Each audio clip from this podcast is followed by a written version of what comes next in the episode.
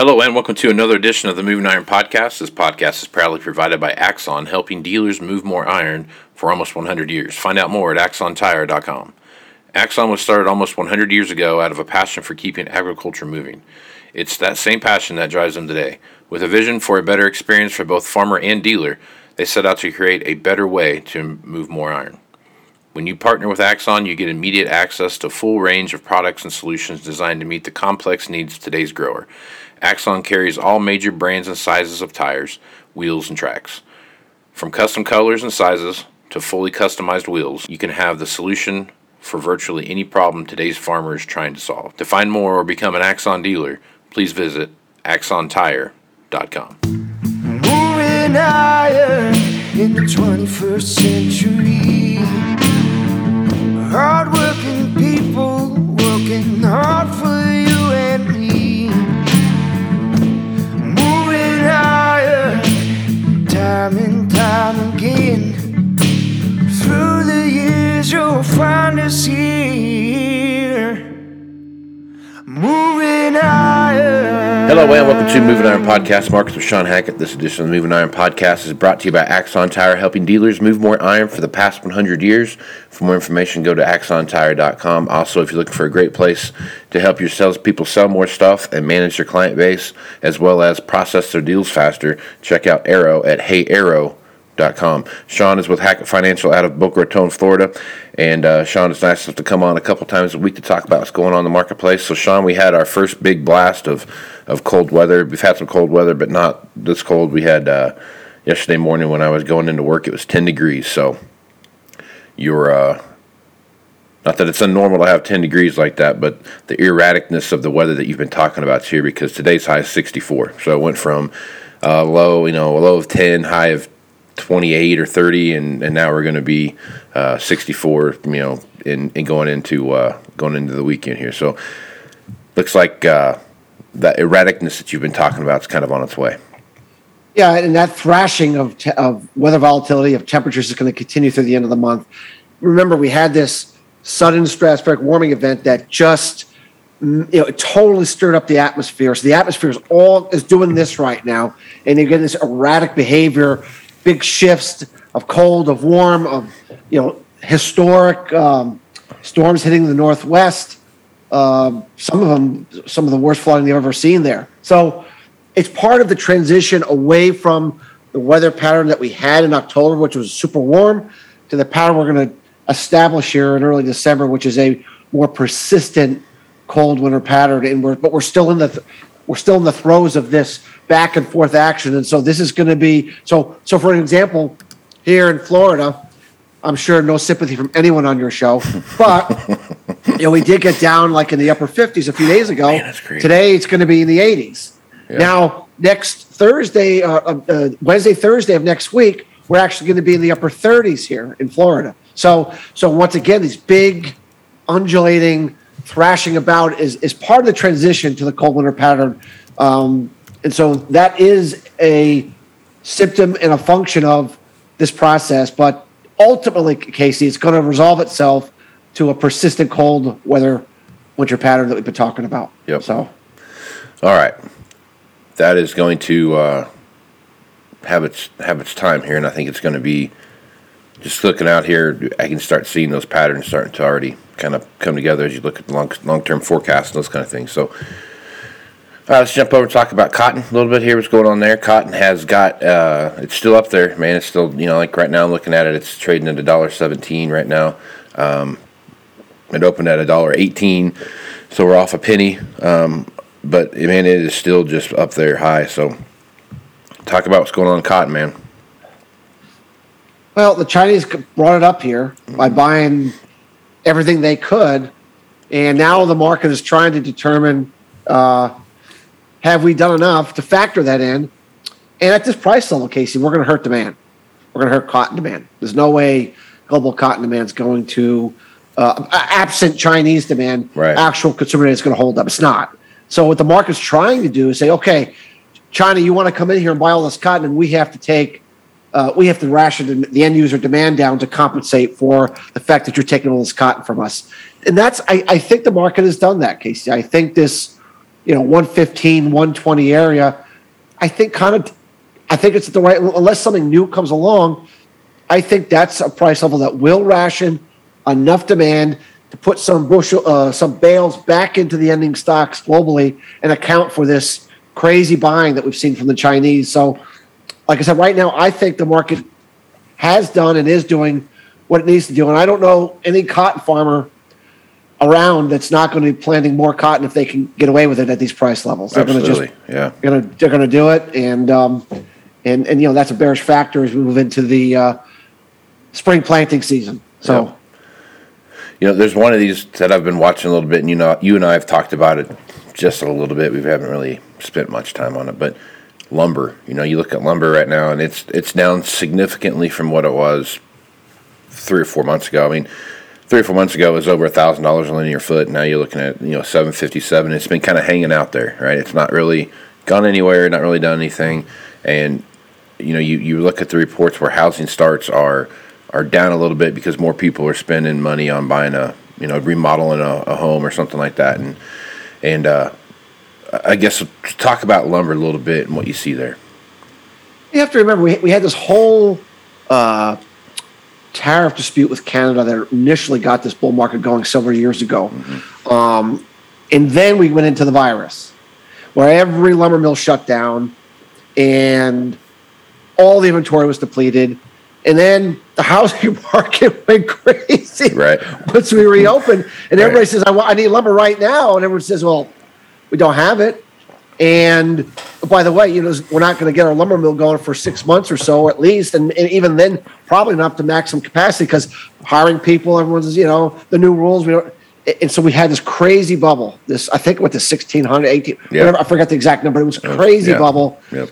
And finally, everybody opened up, maximized, you know, lumber output. We were importing lumber from everybody who was willing to sell it to us, and we got it. Finally, got ourselves an oversupply. And remember, the average ha- cost of a house, I believe, the average cost of a house was up sixty-five thousand dollars Yeah. uh, in one year because of the cost of lumber.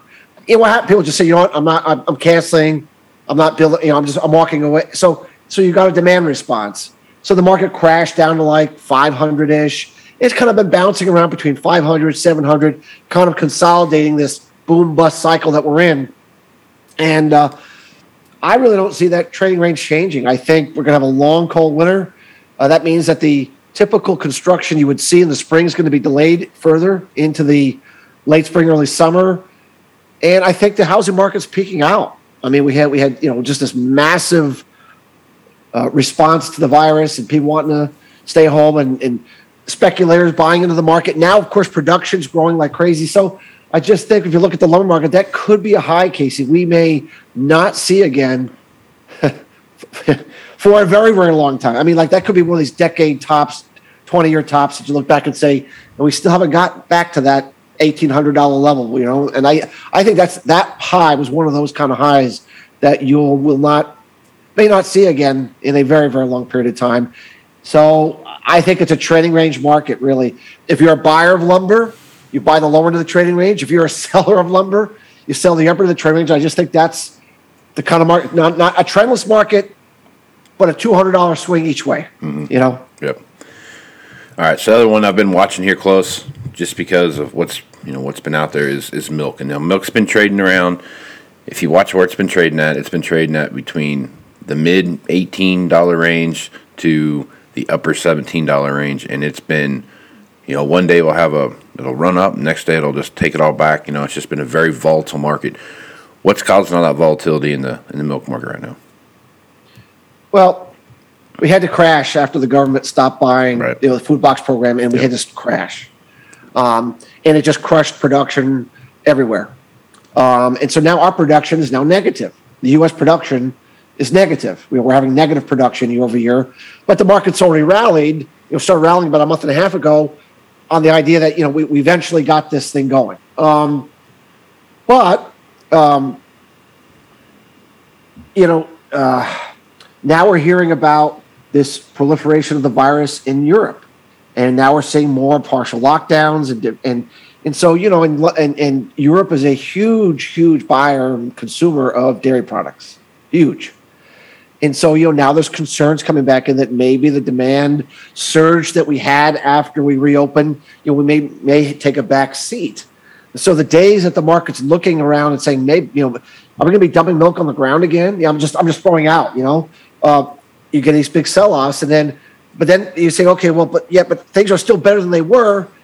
So you're getting some of this thrashing back and forth. And remember, the Chinese still have a pretty serious milk shortage. Their milk prices domestically in China are near the 2014 highs, and they've been buying a lot of milk powder on the GDT uh, Cash Market Exchange, which is a global exchange that trades every two weeks.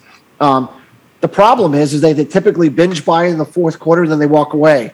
So the market's getting worried that we might be ending their buying spree and what, what happens afterwards. And so there's a seasonal tendency for the market to top out here, you know, in November and then fall down into the first quarter before, you know, riding itself into the spring. And it looks to me like we've already begun the downside pattern uh, in class trade. It looks like class four prices, which is the milk powder portion, might have rolled over in the last couple of days. So we're kind of bearish the milk market, Casey, into the first quarter.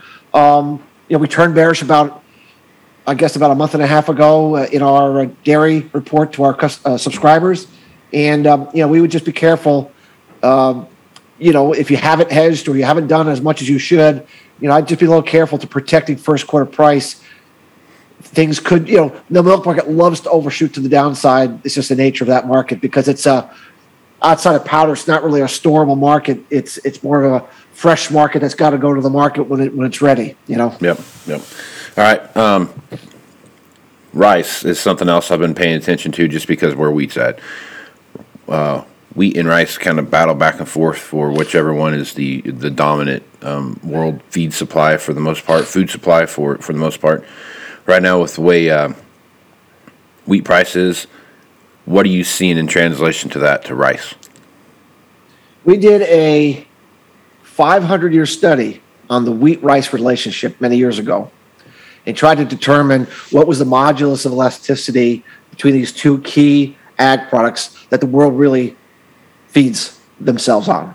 Because if one's too expensive, they go to the other one. If the other one's too expensive, they go to the other one. They don't care which one, they just want to go with the one that's cheapest. So there is a relationship. And Right now, rice is trading at near the low, at near historic lows in terms of rice is historically cheap relative to wheat on a 500 year basis. we have rarely ever seen rice ever get much cheaper relative to wheat than it is right now.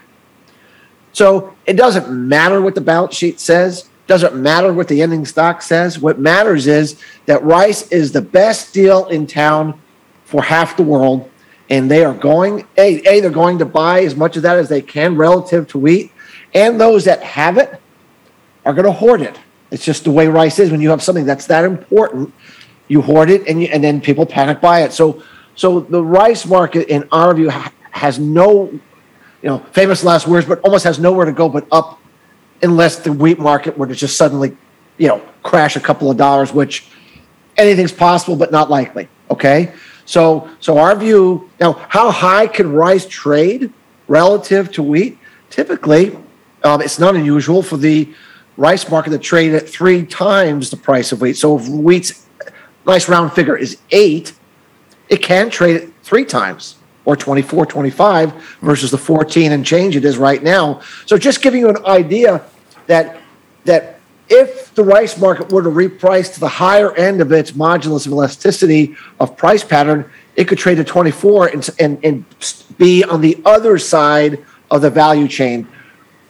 No way anyone can predict it's going to go that high, other than to say if it just goes into the middle of the range, Casey, there's a pretty big move here in the rice market. So we thinking out loud, if you're a cash buyer of rice, if you're someone that needs to buy rice, if you're a rice buyer, it's it's probably the best deal you have ever seen, or one of the best deals you've ever seen relative to wheat. So we would strongly urge those that are on the buy side uh, to lock in that cash. We just don't think that this is, and the market is starting to move, Casey. If you look at a chart, it broke through this 1435 area on the March contract, and that's really a major overhead resistance. Mm-hmm.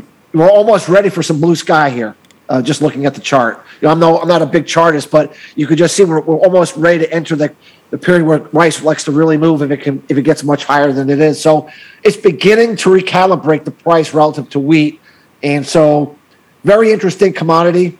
Um, it's unfortunate that it's um, not as liquid of a market as say corn or soybeans or wheat. I mean, it's uh, the open interest is only maybe ten thousand contracts, but nonetheless, it's still a very interesting market. One that we think should do quite well here on a relative performance basis. Yeah, so I'm, I'm looking at the rice chart right now, and I should go ahead and preface this. I really don't. All I see is some spikes and some valleys. So that's that's what I that's my chart um, aptitude there. But if you do look at it, you know, back in October, it was trading right around 1386, and now it's gone. It's jumped up almost a dollar. You know, over a dollar. It's down a Yes. little bit today at the open, but that's just some intraday trading. But it's gone very parabolic since uh, right about the um, like the f- the fifth or so of the well, the beginning of the month, the third of the month. It's been he hit the low there at 1302, and it's just been straight up since. So. It's been it's been on tear here. But, but, but it's amazing that this 500 year price has been reliable, Casey, over and over and over. 500 years, when rice gets to this level, Mm-hmm. it it it the, somehow the market just knows it's time to buy rice. Yep. It's very interesting. Yep. And if you do take a look at that, you know, back in well, yeah, back in May of 20 when when all of the of uh, the coronavirus stuff was going on, it did reach a high of, of around right around 20, 2057. So you can see where that is a, a staple in the, in the in the diet. And remember now, it, uh, next to corn, it, it's one of the highest cost crops to put in the ground in terms of because of the high need for fertilizer, Uh-huh. the high need for irrigation.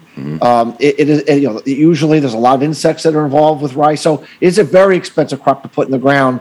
So not only is it undervalued relative to wheat, but on top of it, you have major headwinds of who's going to plant this next year unless the price compensates and, and says, you know, we're going to put this expensive crop down. Who's going to fund it? Well, they need the price to fund it. And I don't think we're going to plant the acres at this price level. So I don't think it's going to happen. We need a higher price to do that. Yep. So All right. Last but not least, something that I pay close attention to just because of where I'm at in the world. Sugar right now, sugar is trading at twenty cents. Um, that's a good price for sugar right now. I mean, guys are gonna are making some good money there. Um, we've talked about that on um, the show before uh, as to where where things are at, what that looks like, and still waiting to see what happens with some sugarcane markets in, in, in Asia and those kind of things when they start to come on. But as you take a look what's there, it's really just been a kind of an upward climb here for sugar over the last uh, last course of the month here. It's stalled. You know, we've really, really stalled. We hit a wall at this 20 cent level. We've talked about this, that we just didn't see a lot of upside from here. Uh, the India harvest is now getting underway. It looks like a it looks like the biggest crop they've ever had. I mean, they're looking at record exports potential coming out of there. Thailand also having a huge rebound in their production. We've talked about this that there's going to be this big supply coming in. So very, very hard to see how, why the, the sugar market needs to go higher than 20 cents with that kind of supply coming in. Remember, even though the very good moisture in Brazil is not going to help the coffee crop because of, its, of the tree crop nature, it is going to definitely help the sugar crop. So we're anticipating a big rebound in sugar production uh, when they start cutting in March, and so that'll be a next level of new supply coming in that'll be larger than it was during the drought-stricken year of last year. So once again, it just seems to me that supply is catching up, and um, you know the ethanol story is still there. The ethanol story is still um, you know a, a strong. It provides a good bid in the market, but uh, uh, it's not enough for you know to, to maintain this market or to push this market higher than 20 cents we just think we're at the top and we think there's a reason for the market to come down for a little while and um, you know that's where we think we're at Yep. All right. I told you last but not least, but this is this is truly it. This is the final final. I promise. natural gas. Okay, so and I wanted to bring that up because of of you were talking about April natural gas and and how how you thought there was a move to be made there. As you take a look at natural gas right now, it's still you know it's still doing what it's doing right now. I think it's opened up here at it opened at 490 right now. It's at 497, so we're up seven cents from the open. Um, I guess as you take a look what's going on there, it just seems like there's just nothing but upward potential here when you look at what's going on. Well, remember when markets ma- markets moving in waves.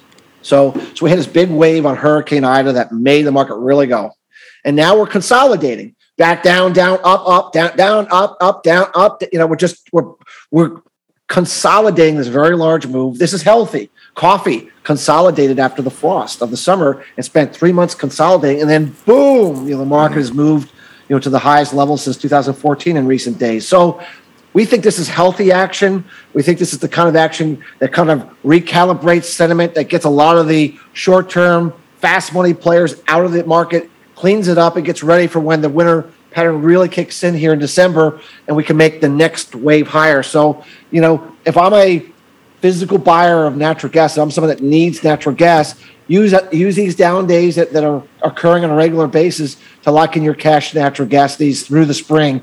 We think that's the strategy right now. This frenetic trading back may last through the end of the month, Casey, but we think after that we're going to get a clear trend, a breakout from this pattern, and, and a clear trend back up again. Is now, and of course, the April contract is at a major discount, Yeah. which normally is correct because normally we we we reach our lows in storage in March and then we rebuild in April. That's assuming that we don't worry about running out. Right. But if we worry we're running out or we get close to running out and it looks like uh, April could be uh, cold and more wintry and we actually don't rebuild, you know, the market has a very uh, substantial mispricing in that contract. So we think the risk reward wise, you know, there's a value there uh, to be had in the April contract versus the ones that are trading, you know, a dollar and a half higher than the April contract. We think that's the an interesting market uh, month to look at if we're correct about a late ending winter. That could really be a big surprise later in the winter season. So Right on. Well, good stuff as usual, Shawn. If folks want to reach out to you and get more information about what it is that you're doing at Hackett Financial, what's the best way to do that? Our uh, website is Hackett, H A C K E T T, advisors.com. Uh. Plenty of information on there, Casey, as you know, to get a good feel of what we do with weather, how we analyze agronomy and such forth and so on to see if how we look at the world in agriculture could be of value to your listeners. Right on. Well, Shawn, appreciate you being on the podcast, man. Sounds good, Casey. Love to do it next week again. Right on, man. I'm Casey Seymour with Moving Iron Podcast. Make sure you check me out on Facebook, Twitter, and Instagram. That's where you're going to find the latest editions of the Moving Iron Podcast. Also, go to movingironllc.com for all things that are Moving Iron related. So, with that, I am Casey Seymour with Shawn Hackett. Let's go with some iron, folks. Out. You want to have a meaningful competitive advantage to help sell more equipment. Whether you represent the sales, parts, or management department of an implement dealership, there's a surprising amount of complexity when it comes to tire, wheel, and track technology. Let Axon worry about that so you can get back to supporting your customers. Axon has leveraged years of experience to create a streamlined process that gives you a proven path to help today's grower and sell more equipment. The roots of their organization go back almost 100 years to the invention of the rubber tractor tire. Supporting agriculture is the number one driver of Axon from product development through sales and service. To find more or become an Axon dealer, head over to axontire.com. Moving higher in the 21st century. Hardworking people working hard for you and me. Moving higher, time and time again. Through the years, you'll find us here. Moving higher.